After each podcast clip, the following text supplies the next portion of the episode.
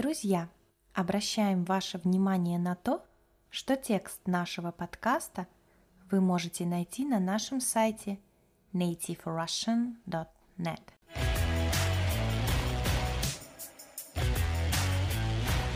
Всем привет! С вами на связи снова Настя. Друзья, уже несколько лет я хочу посетить Санкт-Петербург, но все никак не доходят руки. Кстати, в разговорной речи мы часто называем этот город Питером. Интересное и полезное выражение «руки не доходят». Оно означает, что нет времени, нет возможности что-то сделать, чем-то заняться.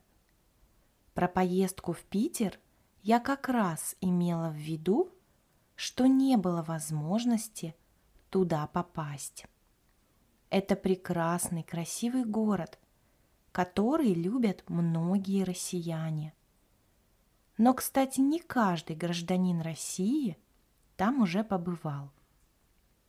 И вот, наконец, мы запланировали путешествие в Питер на июнь месяц. Я очень жду эту поездку. Надеюсь, что мы обязательно сможем выбраться в этот прекрасный город на пару недель с мужем. Когда мы с Катей были детьми, родители возили нас в Санкт-Петербург. Мы гуляли, посещали разные достопримечательности. Было здорово и интересно. Сейчас даже не могу вспомнить, в каком году это было. Наверное, в начале двухтысячных. Конечно, тогда Питер был другим. За двадцать лет многое изменилось. Я была в этом городе всего несколько раз и очень хочу посетить его снова. Последний раз я была в Санкт-Петербурге в две тысячи двенадцатом году, почти десять лет назад. Время летит очень быстро. Давайте я расскажу немного вам о городе, об истории, а также о местах, которые обязательно стоит посетить в Питере. Санкт-Петербург – это портовый город. Он в течение двух веков служил столицей Российской империи. Был основан в тысяча семьсот третьем году Петром Первым. Этот город считается культурным центром России и пользуется огромной популярностью у туристов со всего мира. Город был основан шестнадцатого мая тысяча семьсот третьего года по велению царя Петра Первого. Строительство началось с Петропавловской крепости, основного укрепления будущего города, который носит название святого апостола Петра и по сей день, то есть по настоящее время, хотя переименовывался неоднократно. Неоднократно – это значит не один раз. Тогда в начале восемнадцатого века царь Петр Великий задумал город как новую столицу Российской империи, близкую к Европе не только по географическому положению, но и по культурному, политическому и экономическому строю. Мечта императора сбылась, но нужно было приложить очень много трудов, чтобы достичь желаемой цели. Изначально Санкт-Петербург был оборонительной крепостью во время Северной войны. Он защищал новые присоединенные шведские земли. Выгодное местоположение города помогало выходить в Балтийское море. Это было важно для развития всей страны в будущем. Здесь со временем расположился военно-морской флот России, ее основные силы, была налажена торговля с разными европейскими державами. Держава – это государство. Новая столица строилась очень быстро. Рабочие призывались со всей России. Трудились строители и днем, и ночью. Уже в тысяча семьсот третьем году был заложен Троицкий монастырь, который стал главным собором города, где Петр Первый принял императорский чин. Чин, друзья, это степень служебного положения человека на службах в Российской империи. Столицей государства российского Санкт-Петербург был признан в тысяча семьсот двенадцатом году. Тогда царский двор и органы управления переехали из Москвы. Город был еще недостроен, но по приказу Петра Первого это событие случилось, хотя на тот момент времени документально данная земля еще принадлежала Швеции. Во времена правления Елизаветы Петровны в городе строились дворцы и соборы. Были построены Преображенский собор, Летний дворец, перестроен Зимний дворец. Началась постройка Смольного, Воронцовского дворцов и других зданий. При Екатерине Второй в Петербурге расцветала наука. Строились университеты и церкви. Город несколько раз менял свое имя. В тысяча девятьсот четырнадцатом году был переименован в Петроград указом Николая Второго. Указ – это вид и название документа, который издается главой государства. В тысяча девятьсот двадцать четвёртом году город снова поменял название на Ленинград в честь политического лидера того времени – Владимира Ильича Ленина.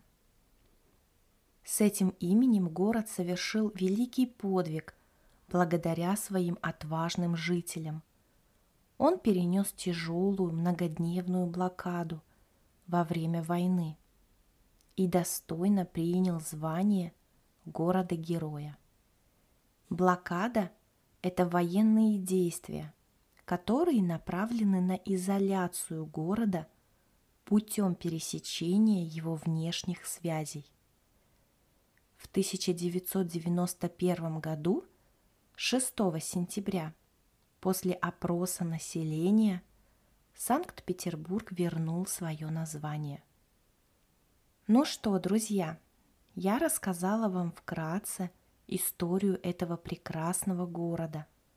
Скажу честно, была рада и сама освежить в своей памяти историю Санкт-Петербурга. Теперь давайте я расскажу вам, какие же прекрасные места можно посетить в Питере. Конечно же, первый в моем списке – это Петергоф. Ребята, его я хочу посетить очень-очень сильно. У меня такие яркие воспоминания из детства, я безумно хочу посетить снова это место. Петергоф – это бывшая императорская загородная резиденция, которую основал Петр Великий в начале восемнадцатого столетия. За сотни лет существования вид Петергофа достаточно сильно изменился, а после войны его восстанавливали из обломков.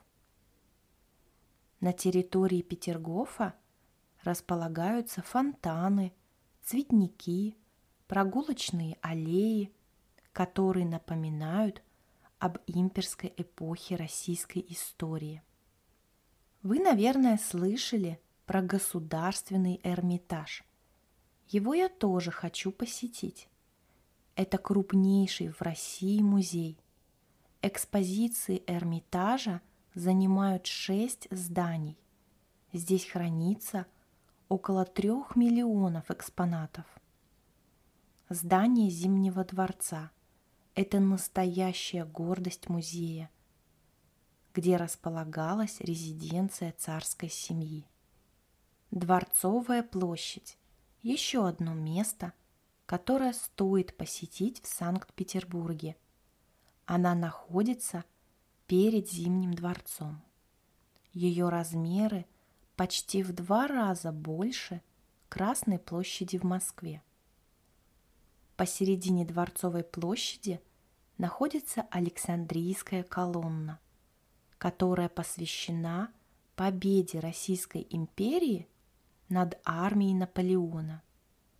Колонна была построена по указу Николая Первого.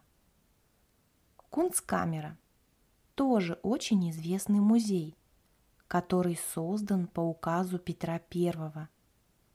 В нем на протяжении более чем трехсот лет собирались образцы мутаций, уродств, генных нарушений, патологий и разных безобразий природы и человеческого организма. Мутация, уродство, генные нарушения и патологии – это какие-то отклонения от нормы. К настоящему времени собрано более одного миллиона экземпляров. В этом музее мы с Катей были в детстве, и я помню, что это место произвело очень сильное впечатление на нас. Возможно, не каждому человеку будет приятно смотреть на экспозиции в этом музее, но я бы хотела посетить его еще раз. Конечно, одним из главных символов Санкт-Петербурга является Дворцовый мост. Он соединяет Васильевский остров с центральной частью города. Мост заработал в тысяча девятьсот шестнадцатом году, но его знаменитые фигурные решетки появились только через двадцать лет. Безусловно, в Питере еще есть много классных и интересных мест, которые стоит посетить любому туристу. Невозможно рассказать обо всех достопримечательностях этого прекрасного города. А еще, друзья, я безумно хочу посетить музей-лицей Александра Сергеевича Пушкина. В детстве мы с Катей посещали его, и он особенно запомнился мне.